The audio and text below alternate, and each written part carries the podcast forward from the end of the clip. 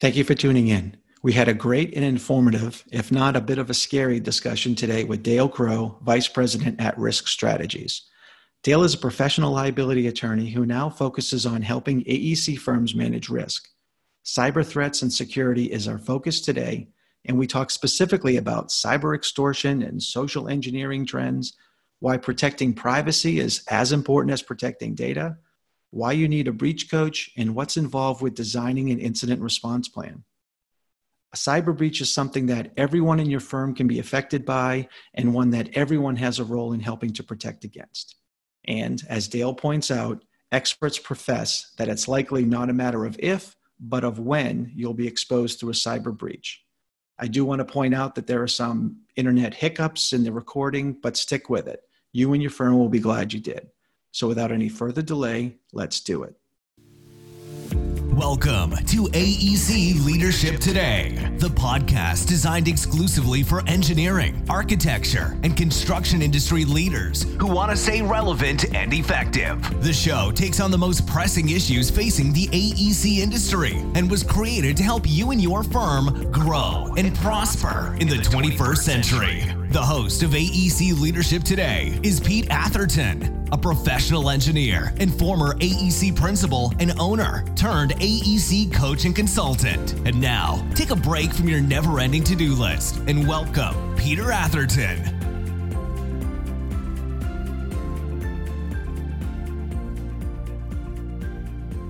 Hello, everyone, and welcome to another great episode of AEC Leadership Today. Today, we'll be speaking with Dale Crow, an attorney and insurance professional serving the AEC industry. And we'll be talking about cyber risks, liabilities, and our protections for them. Welcome to the podcast, Dale. Thanks, Pete. Thanks for having me. Well, great. Well, I, I, I met Dale and I heard him speak at a recent engineers conference, and I learned several new things and got a little scared too. Uh, but before we begin and get into this, um, could you share a little bit about yourself, Dale, and your career to date and what you do to serve AEC firms and leaders? Sure, absolutely. Um, so I, I, jokingly say that I'm a recovering attorney. Uh, I spent about a, decade uh, litigating professional liability claims against architectural and engineering firms. Um, that was based out of Nashville, where, where, where I live and where I'm, I'm located now. Um, so after doing that for just short of a decade, uh, I took took a jump and and ended up in the insurance world, uh, focused working for a, a, national brokerage called Risk Strategies that that certainly has a uh, a large specialty practice focused on again architectural and engineering firms. Um, and so you know unfortunately, in my prior life, uh, the time I typically was involved in assisting uh, an AE, um, you know, something had already badly gone wrong because they, they needed an attorney to, uh, to defend usually a, a, lawsuit or a claim that had been made against them. And now I'm, I'm fortunate because I get to use those years of experience and seeing how those claims arise, how they, you know, how they, how they go, what happens I get to use that experience to sort of preemptively try to prevent uh, some of those things. Not everything, unfortunately, is preventable, uh, but get to spend a large part of my time counseling architecture and engineering firms on how to manage risk, how to insure risk. That's a big part of what we do is the broking, but uh, but even more than that, how to manage the risk that that can't always be transferred to an insurance company. So, along those lines, cyber risks is a big topic of discussion today. Um, and there's all kinds of risks out there. I mean, what, what should we be worried about today in terms of cyber risk? Yeah, I mean, you know, the the AE world is, is no different than the rest of the world. I think every every company is is dealing with this threat, this privacy breach of privacy threat, whether it be um, through a, a, hack of sorts, uh, an employee mistake, um, all kinds of ways that, that private information of, of AEs and all companies is being compromised and, and what the legal ramifications are. Um, you know, we see an incredible number of these breach events each year. The, you see, you know, the public at large sees many of the very large ones that that affect public companies and retail and, and things of that nature. Um, but I see many more that are, you know, far smaller uh, in, in generally in dollars and scope. Um, but but the, the everyday, you know, one million dollar engineering firm is dealing with this, and frankly, a, a firm like that that that all the horsepower uh, of people and uh, not even the high dollar sophisticated. Um, it's a real threat to productivity, to, uh, profitability.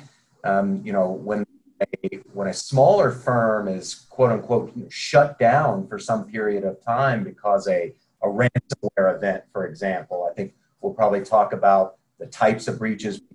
Certainly, ransomware is one of the recurring ones uh, think of it as you know cyber extortion that has different names with cryptolock and there's been a hundred different new ones since cryptolock but that, that kind of thing it can really um, shuts down a small firm altogether.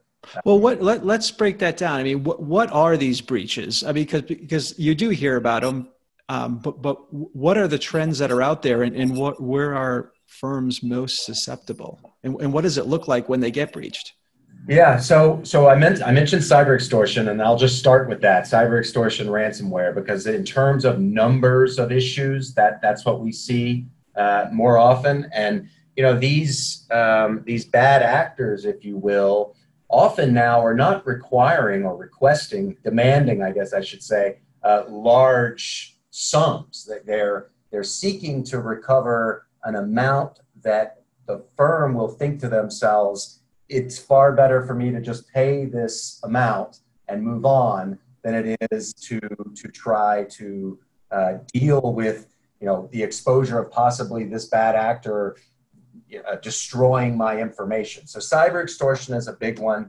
Um, social engineering, which has become a big buzzword in our industry, um, certainly has been uh, problematic for for several of our firms. Uh, and this is the sort of thing where uh, an imposter, um, you know, looking to be someone they're not, to trick the firm into wiring money, generally speaking, wiring, will you wire X number of dollars to this account? And the way they've sent the email, it looks like it's coming from the CFO of the firm, for example, or, or from someone, you know, in the firm that, that, that might be typically making that kind of request. Um, so certainly we see th- those sorts of things.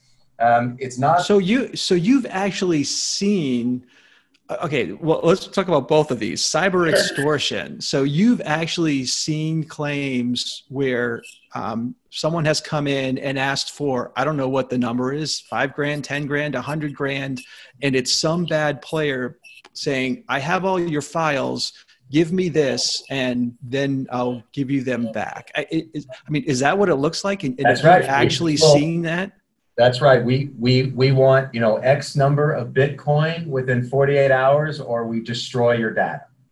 Um, and yes, that that we we see that exact scenario um, with some frequency.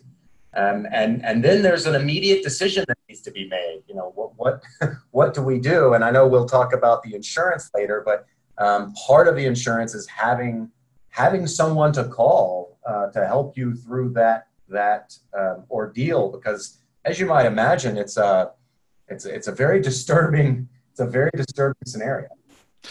It, it's disturbing, and then there's probably like I don't know. Do you got to call the FBI afterwards? I mean, that, let's just kind of run this to ground. So this happens. You get a request for Bitcoin. I mean, what what what do you do, and then who do you have to call?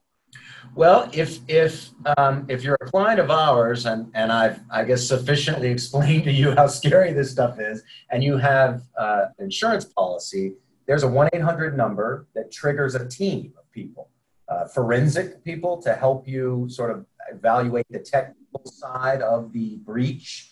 Uh, what what does it look like? Information has been exposed. I mean, because sometimes um, you know sometimes it, it, they think they have it and they don't. So you know do they actually have our information? What information has been backed up? What is what is not? What's been exposed? Um, and then you know you have an interesting point about obligations to notify authorities. Uh, another you know another uh, very important part of this breach response team are the breach coaches, which are attorneys that understand the various state and federal laws that are applying to these privacy incidents that counsel the firm on do they have some obligation to report to a certain authority or to potentially affected individuals. Um, and so th- this team works in concert together to um, to advise the firm and counsel them on on how how to deal with this. And believe it or not, um, sometimes the decision is made for uh, the the insurer to assist the insured firm in purchasing the Bitcoin and transferring. Um, it, that that is a that is a hard thing to believe, but but the insurance companies have, have done that on occasion when when needed. So that that's the good part about this is is that if you have a, um, I'd like to talk a little later about a sort of a, um, an incident response plan, but if you have a plan and you know what to do, um, you really have a suite of services available to you to help you deal with with an incident like that. But even if, if you had that, and say you're pretty sophisticated from an IT world, and you know every half an hour we have our full system backed up, or, or whatever the case is, and you feel like okay, even if we're exposed and they have our material, we can be up and running, and we didn't really. So we're going to ignore this. I, I don't know that it's advisable or whatever, but say I have my data, I have it fairly recently. I'm going to move forward and maybe look at maybe protecting my system a little bit more. But do you still i mean you mentioned in the beginning a breach of privacy. I mean if there's client data i mean do you still have to report that? And it's not just about having backup systems and protecting yourself but you actually have to protect like your clients and your employees identification that might have been lost? Absolutely. Uh, and and that's something we we run into with with some frequency as well. A firm will have an event and the the IT uh, department of that firm will be rather certain that they've secured the data. The data is backed up and, and they, they think they can get right back online and, and begin working and there's not going to be a big productivity hit. Um, unfortunately, you know, that's when sometimes I have to say that the reason we have these breach coaches are because the state laws are different in, in every state. They're, they're not, you know, a lot, there's a lot of similarity state to state, but they are, they are different in many ways. And just by way of anecdotal example, you know, a certain amount of information that was accessed for an individual might be considered a breach requiring notification in California, just by way of a random example. But in Tennessee, it's not.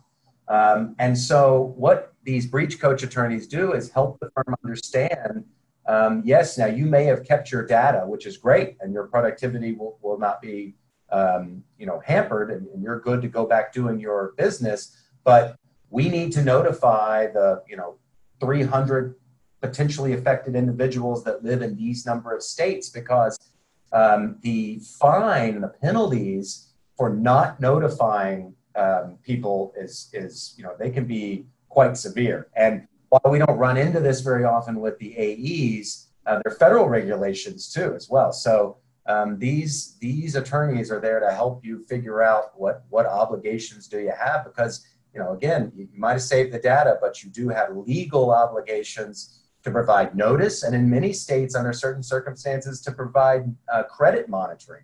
And I'm talking about former employees, any people, you know, people's information that you have might have on your system that's been accessed.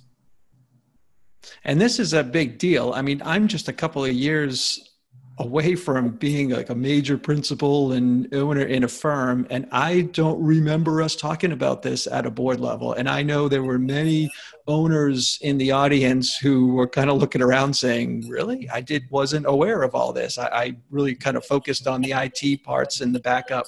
So this is definitely i think for a lot of people interesting information and something we probably need to act on. But you also mentioned another one of these breaches um, and trends, the social engineering. So someone goes in the system and pretends they're the whatever the executive vice president and says, "Hey CFO, wire me, wire this client uh, ten thousand bucks for whatever," and like how, how does that look real? And and again, you see that happening today. Yes, uh, it, we we do see that, um, and it's exactly as as you say. It's you know it from from the outside, just just at a quick glance, it's the CFO receiving a, an email request from the CEO to wire a third party, you know, fifty thousand uh, dollars right away. Please please do that, and we'll talk about it when I'm back in the office. Um, and, and, a lot of times, it's being done by a bad actor um, that's been monitoring email traffic. Guys are great. They can, if they, they know how you email, they know the way you might phrase something, um, and they can really parrot it to sort of look like what, you know, so a quick glance from your phone or, you know, in this day and age, everybody's moving 100 miles an hour. You glance at your phone, the CFO, it looks like a typical email from your CEO, and yet you have something done, and then you find out, oh, that, you know, that, that wasn't the CEO. Um, and so, yes, we, we do see this happening. You know, social engineering, while it is a, a big, um, it is a big threat, and, and we that social engineering part can really be um, controlled by simple verbal confirmation, right? Cut the verbal controls, calling on the phone, and having making sure that you know that, that was from your CEO. That seems a little odd, you know, Mr. John. Is that really an email? You know, are you really asking me to do this? And that right there alone can prevent a lot of it. Um, but you know, in this day and age where we all communicate on devices and we don't have the, the face-to-face um, even within companies you know within the same company uh, we certainly see that and and i would just warn firms that that are worried about that exposure um, to not automatically think that if they have a cyber insurance program that that risk is covered because we think of social engineering far more as a crime coverage. Um, and, and i know we'll talk about insurance later but but that that that is you know being able to recover the x number of thousands of dollars that you forwarded to a um, criminal that that the bulk of that coverage is quite often found in crime rather than cyber certainly related right so i mean we talked about the cyber extortion and the social engineering are there any other types of breaches and, and trends that that you see that affect aec firms uh, you know, th- those are the big ones. Business email compromise. Um, there, there are the occasional rogue employee. You know, don't nobody likes to think about that. Um, but we have seen cases where where there was a rogue employee who was uh, you know within the organization that, that's a bad actor. Um, I had an experience not too long ago where we where we simply just lost a, a device. We lost a laptop. Uh, that laptop did not have the proper encryption, or at least we weren't certain it did. Um, and it maintained a lot of client data. Um, and it was just a, you know, left at a, a, cafe type situation. And when we went back to get it, it's gone. Um, that, that sort of thing is, is by the numbers not happening as much, but, but it certainly does, does happen. So um, yeah, I'd say that those that we've discussed are, are the, the lion's share of the types of things we see. Right. And even if you get the laptop back or you write it off 2,500 bucks, lost the laptop, it's still a breach of privacy issue that then triggers a whole nother bunch of actions. So, sure, sure. And we've seen with the business email compromise, another thing we've seen is where um, a bad actor is able to infiltrate a, an email um, system, a you know, server, and, and we've seen invoices, right? Actually, the invoice wire data, the wire information on invoices manipulated to where when the invoice goes out, the, the wiring instruction is not to the firm, it's to another account. Um, so that's another thing we've seen. Right. So, are there any particular type or size of firms that may be more exposed than others? You know, there's really, I, I, I can't say with any certainty that there are. Um, you know, you, you think of healthcare, for example, as being one of the, um, by far and away, the most attacked segments, industry segments. Uh, so you would think that if you had a design firm that was doing a lot of healthcare projects, that they might be more, um, you know, might be a more likely. And while I believe that to be true, I actually don't have any data to support it. It just seems like, you know, firms that are doing big transportation uh, uh, infrastructure type services projects, uh, healthcare, higher education. Those are the sorts of things. I firms, by and large, um, are they're not always the target. They're quite often the conduit to the eventual target. Um, you know, you're doing, you're, you're providing uh, professional service you know, very complex, sophisticated, large, let's say financial services or healthcare entity, um, that bigger entity is perceived anyway to have more sophisticated high dollar protection more systems more people you know watching the clock so to speak. Um, and and so i think the bad actors feel like if we can we can get in to the design firm who has you know who is going um, doing work for this healthcare let's just keep using healthcare entity um, then maybe we can use them as a way to access the healthcare uh, the larger attack so to speak which is you know pretty much exactly what happened in the infamous Target attack. Um, i mean it's exactly using a mechanical contractor to get to a larger target. So that that's that's what i see more often than not. But but back to your original question, we, we have seen firms, both large and small, have these, these attacks. Now, typically, the larger firms are more equipped to, to have the data uh, saved, um, but you know, but they're they're still they're still susceptible to attack, and it's it's a reason that a lot of our firms are are really relying on their employees as the front line and doing a lot of training to try to uh, make sure their employees understand that you know you're you the weakest link is is going to be could be the the way in for these bad actors and that that way in through receiving an email and clicking on a link and that type of thing. Right like hovering you've heard about hovering up right. the, the link those sorts of things. Um, we we have firms that um, hire consultants to send out emails to their employees to see who they can get to click and who, who doesn't click. Um, because you know, and that may that may create a certain amount of angst within the company. But but you know, th- this is serious serious business, and I think our companies have a right uh, to want their employees to be you know in tune with this um, and to know that that one wrong click and you know and you could let somebody in. I mean, my own company, we're we're almost a five hundred million dollar organization. I we get warned about it by our people all the time I think you know we're we're under attack just like everybody else.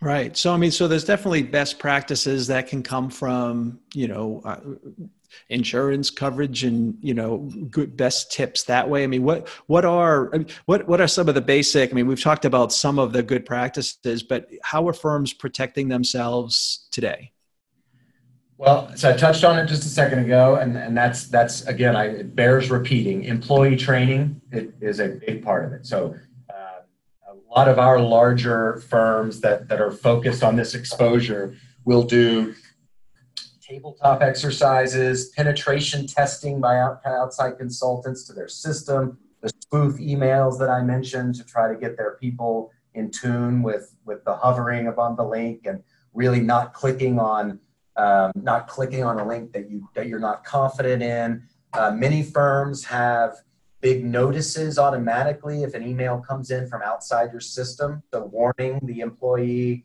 you know, this is an email from an external. Make sure you make sure you trust this link.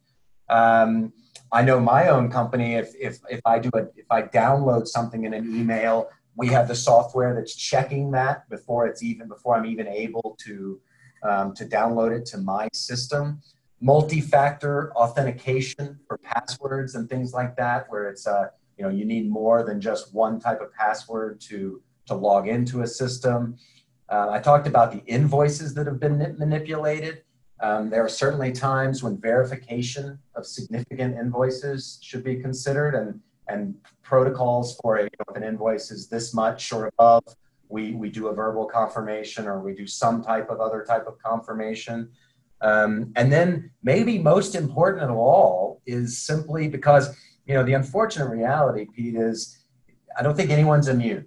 Um, and, I've done presentations for large A&E groups in conjunction with the forensic type people who handle these breaches. And, and I've been there standing, you know, shoulder to shoulder with them when they have said to a large room of, let's say, CFOs of ACEC firms that it's, it's not a matter of if, it's a matter of when and these people have been in your system already. Maybe they didn't do anything. Maybe they left, you know, a, a cracker to come back for later. Um, and you talk about being scared. I mean, that that because I have no reason, I have no reason to believe that they are not 100% positive about that or 100% correct about that.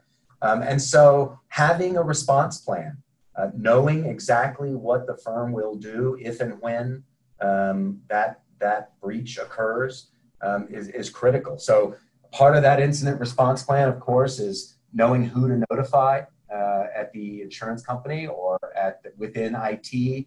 Uh, typically, the most successful plans have a point person at the firm running it. You know, it's typically a CIO type type uh, position, but somebody who, who's going to run the incident response plan, um, get the forensic people on the phone just immediately to, to triage, if you will, the situation, um, and and then and then move through the other steps of the legal requirements, the breach coach, uh, plugging the holes, so to speak, so they can't come back in the same way. Um, because you know, I uh, I said at the outset, I'm I'm a professional liability attorney. That that's my um, and, and broker. I mean, that's really my focus. Um, but man, we spend a lot of time talking about cyber because um, it, it's just so important. And, and what I've seen is the firms who have a rock solid response plan, who can activate uh, that plan in, in you know almost immediate or as close to immediate time as is possible, they, they typically have the most successful outcomes. So, and this, as it relates to data and security, I know there's a lot of firms who used to have everything on site IT and then, you know, make a backup and take it home with them or do different things. And now there's a migration to the cloud, all are part of their data. Are, are and the sort of the connotation is, well, it's safer on the cloud. Um, is, is there any, are things safer on the cloud or is it just as risky and, and it doesn't matter really where you keep your data, it can still get compromised? You know, I I think that that it isn't necessarily more or less risky. Uh, it, it's just a little different. Um, you know, it, there is a higher level of security with with cloud, especially cloud storage, especially with sort of the the go-to vendors, certain of the vendors that have significant um, security expertise.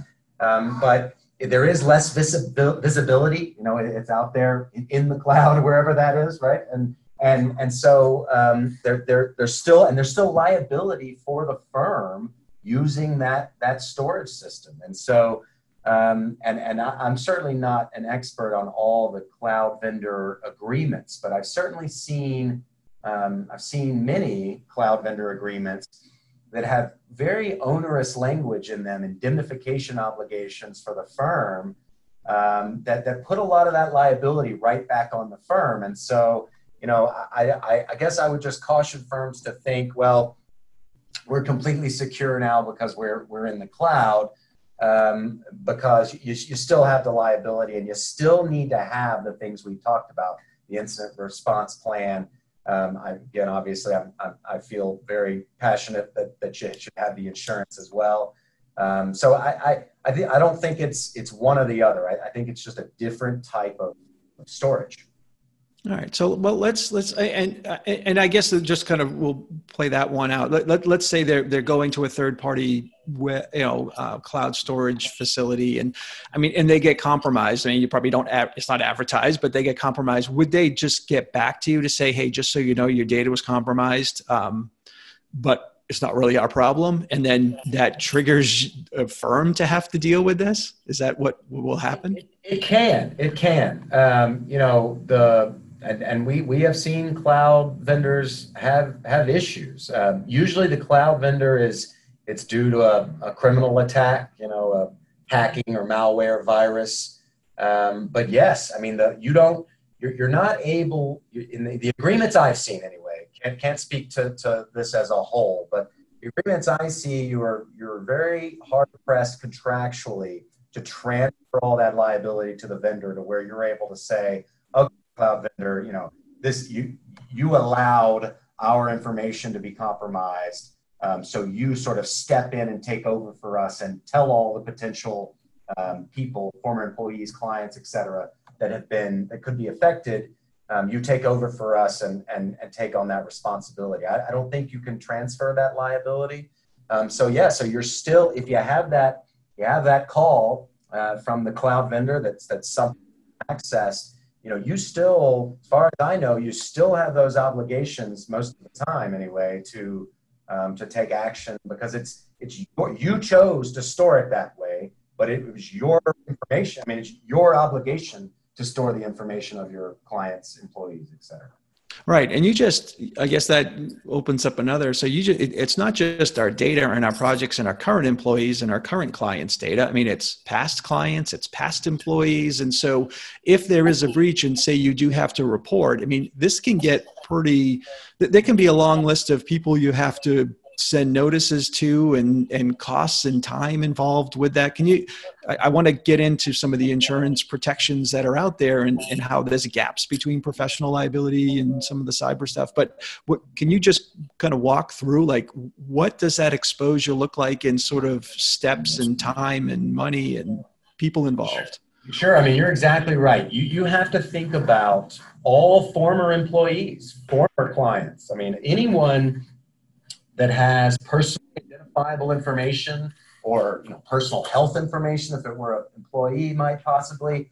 Um, yes, the, the list the list can get long, um, and the credit monitoring costs in the states that that would require that, depending on what information had been exposed, um, significant. And in fact, when we look across the spectrum of uh, how these breach costs stack up, often the notification cost, preparing those notices um, to however many potentially affected individuals, is the largest portion of the cost of, of the, the incident, if you will. Because, yeah, I mean, that, that's a big, and that's a big part, again, going back to, to what the breach coach does.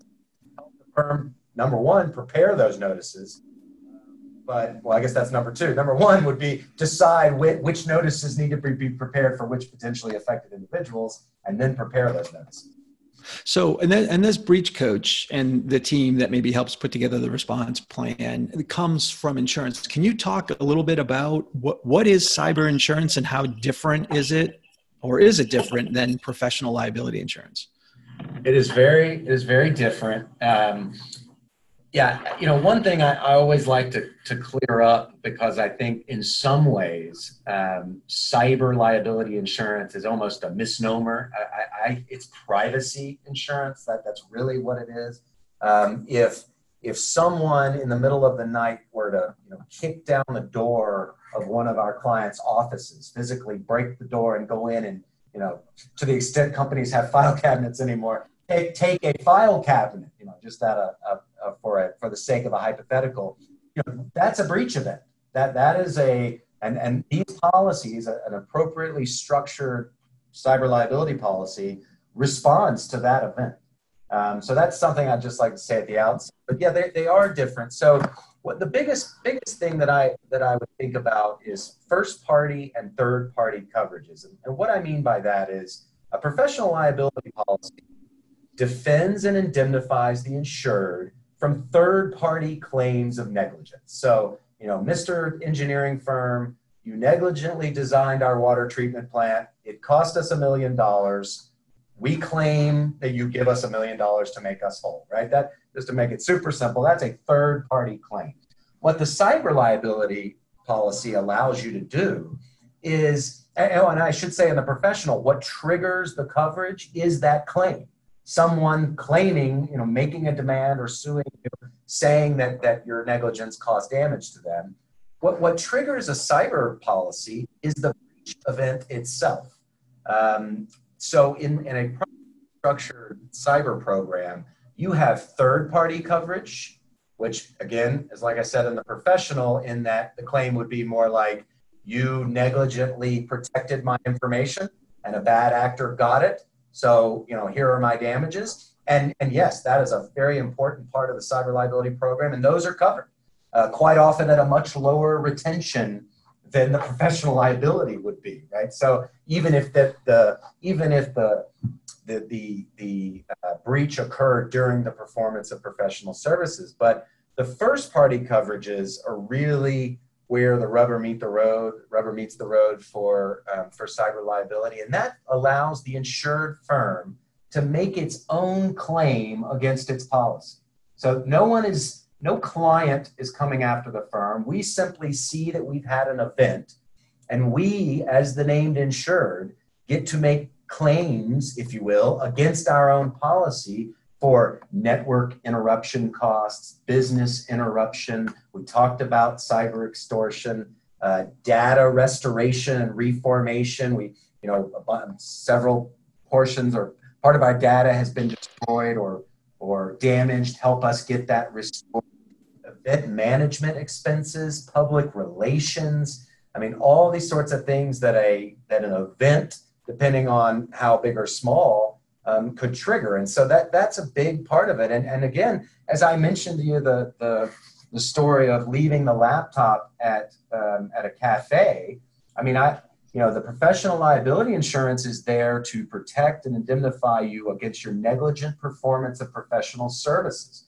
If you're at a cafe and you leave your laptop, or someone breaks into your you know truck and takes your laptop out of your um, a USB drive or what have you out of your car, was that in the performance of your professional service right? I, I, say that because that's a hard that's probably a hard argument to make. So um, so this is the type of policy that we use to respond uh, to, to that kind of thing. Um, another another thing to keep in mind for the firms i see a lot of very strict contractual requirements for confidentiality you like client confidentiality exactly Exactly. You know, you and and and these are not negligence based agreements. These are we don't care how it gets out. If it gets out, you know, you owe it. It's a breach of this confidentiality agreement. Well, again, professional liability is negligence based. Um, if if you had a bad actor within the firm who was upset with the firm or upset with the client and intentionally released information, there quite likely is no coverage at all in a professional policy but under a cyber liability policy, remember, it's not negligence based. It's the breach or a claim even. It's the breach itself that triggers the uh, the policy. So if if you were to have that, um, I get I get far less worried for clients signing pretty onerous contractual requirements for confidentiality of client information when they have this type of coverage.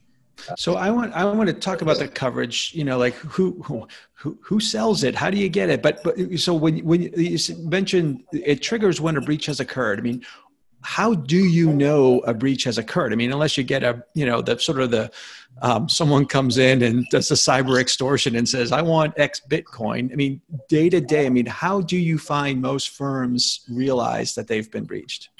It quite often comes in the form of an you know some type of IT audit um, some type of email issue where all of a sudden they're getting a lot of um, suspicious emails, which tells them somebody's been monitoring the system. I've had firms um, that were out on projects and and saw um, standard details and specifications that they've been using for 20 years that show up with a different name on them, right? And they go, "All right, um, I know what that is. You know, I'm a design professional. I, I, know that's mine. Now, why is it, you know, why is it coming from over here?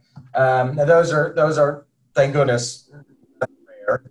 Um, but, but yeah, that, it can take lots of forms like that. It, it, can, it can come in a variety of ways. And, and so um, no matter how it comes, that, that's the why, that's, that's why you have to have the incident response plan so you can quickly um, put that together. Okay, so and, and so now we're, we're doing our insurance renewals. I mean, do most brokers offer you know the the cyber um, privacy protection insurance? I mean, who does? Is there a handful of players, a lot of players who sell it? Now, how how are firms accessing it or finding out about it and accessing it today?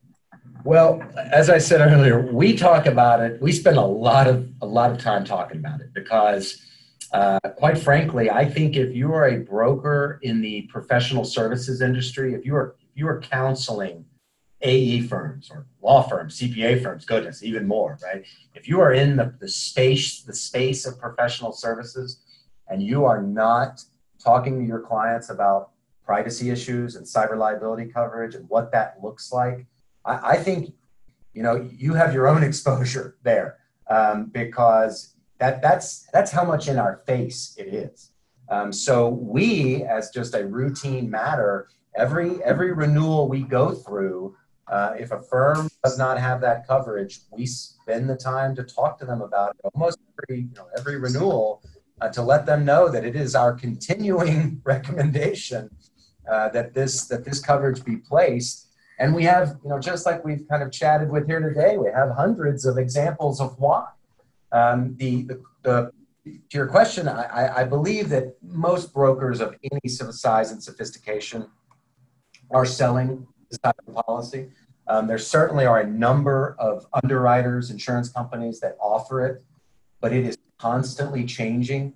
Uh, I am fortunate to have a dedicated cyber liability team, a large team that does nothing but focus on this particular space for, for our healthcare clients, our design firm clients, our law firm clients, and on and on. You know, we have a variety higher education, we have a, a very large specialty practice, and and the cyber liability guys, um, they are constantly monitoring changes in trends, things we've talked about today, changes in policy forms, changes in coverages, um, because frankly, it's one of those things that coverage is just trying to keep up with the criminals. It's, it's just trying to keep up. Frankly, I, I, my my personal opinion, I don't think we can. I'm not I'm not sure that that's even possible.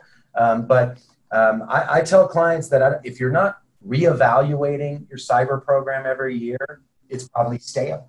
If if you did it last year and you just renewed it this year and you didn't, nothing changed, you know, and, and that's this is a blanket statement, so it's probably a maybe maybe not the right thing to say, but you know, it, there there's a low likelihood that something should have been changed. Some some additional coverage should have been added. Some additional limit somewhere should have been added on a particular type of exposure.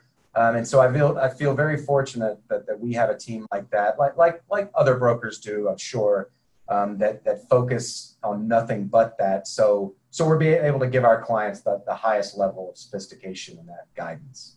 Right. Well, I, I that's uh, great advice there. Um, now, as we as we look to to wrap up, is there any other areas of concern um, with cyber liability or protection that you think it would be beneficial for AEC leaders to to know? No, I just just know. I, again, I, I, would just sort of restate that from the, the the forensic people that I talk to, who, who are know, often engaged by AEC, ACEC firms, AE firms. Um, this is happening to all types of firms. Everyone is grappling with this. Um, and and it, you just have to be very proactive about it. You have to really work on having a solid plan. You should take the time to have your broker walk you through the cyber coverages and how things have changed and what they're seeing um, because the cost of this coverage is is rather minimal, and and even a you know a, a 500 million dollar type organization, the, the cost for a for a pretty substantial cyber liability limit is far less than these firms are paying for professional liability, for employee benefits, um, and, and it's a services insurance as much as anything. Of course, it has the defense and indemnity like you want out of an insurance policy, um, but quite often, the biggest relief, and in, and in the end, often what you're, you're capping the amount of damages that accrue is by having a team to engage immediately. Um, some some team that deals with this on a regular basis. You know, I, I tell I talk to my clients, my AE firm clients about you know we want to get high quality professional liability insurance because we want AE claims people on the carrier side who really know the nuts and bolts of what you do, understand how these claims are handled, you know, have access to the finest design firm, design professional liability attorneys in the marketplace in that particular state to get them to defend the firm. It, it's the same thing in cyber liability. You, you want expert cyber liability breach management claims people at the carrier who do nothing but that. You know, you don't want them where they're part of the time they're doing you know, employment practices claims. I mean, they should be doing nothing but cyber, and they should be going to a law firm who does, or at least the practice group of a law firm that does nothing but cyber liability. Um, because again, in theory, a single breach of a system could trigger every single state law. Um, and you've got to have a sophisticated cyber practice that, that automatically has, at least with in the aggregate of the practice, knows all those laws. Um, you don't want to be in a situation where you've got, you know, one attorney who's trying to figure out, well, is it a breach in Nebraska, but it's not in Arkansas? You know, I mean that, and and so that's why we we really only deal with the most sophisticated carriers that are really focused and dedicated to, to providing risk management services as a part of the coverage, not just a limit, um, but a suite of services that help the insurer deal with this risk. Well, I, yeah, I, I and I, I want to thank you for coming on today, spending the time to, to share about this, not just to sort of scare us. I mean, you know, to be able to just let lay out some of the risks that are out there, highlight how real they are, but also provide a solution towards of best practices and, and the fact that there is coverage out there and what it looks like and how maybe we can be better consumers of that and be able to ask the questions and and those services available because I mean we are very busy and consumed and this is one more thing that we really have to be worried about as good stewards of our organization and um, and protecting you know our clients and our and our uh, and our talent and, and all of those assets of the firm. So I, I really appreciate this and how how can folks get in touch with you and learn more about risk strategies? Sure. Um, well i'd be happy to have any phone call um, to, to follow up and talk about how we might be able to help. Uh, my my number in nashville where i sit i spend a lot of time on an airplane but my my office is in nashville um, and that's 615-760-0376 and my email address is dcrow, D-C-R-O-W, at risk-strategies.com. Um, and we certainly, um, I would also let you know that check out our website at Risk Strategies, risk-strategies.com, um, because our cyber liability team has some uh, very active blog and, and other risk management information, in addition to our architectural and engineering group, we, where we also put out um, risk management information of all varieties that affect AEs.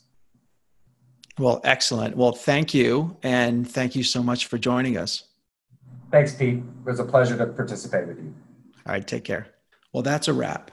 If you like what you've heard, please subscribe to and rate this podcast on iTunes or whatever platform you listen to the show from. There are links on my website and in the show notes to do so. And please share this podcast with your friends and colleagues. It really helps to get us established, and I truly appreciate that. It also helps get the word out so that together we can collectively grow and positively impact the lives of others, both inside and beyond our organizations. So, thank you.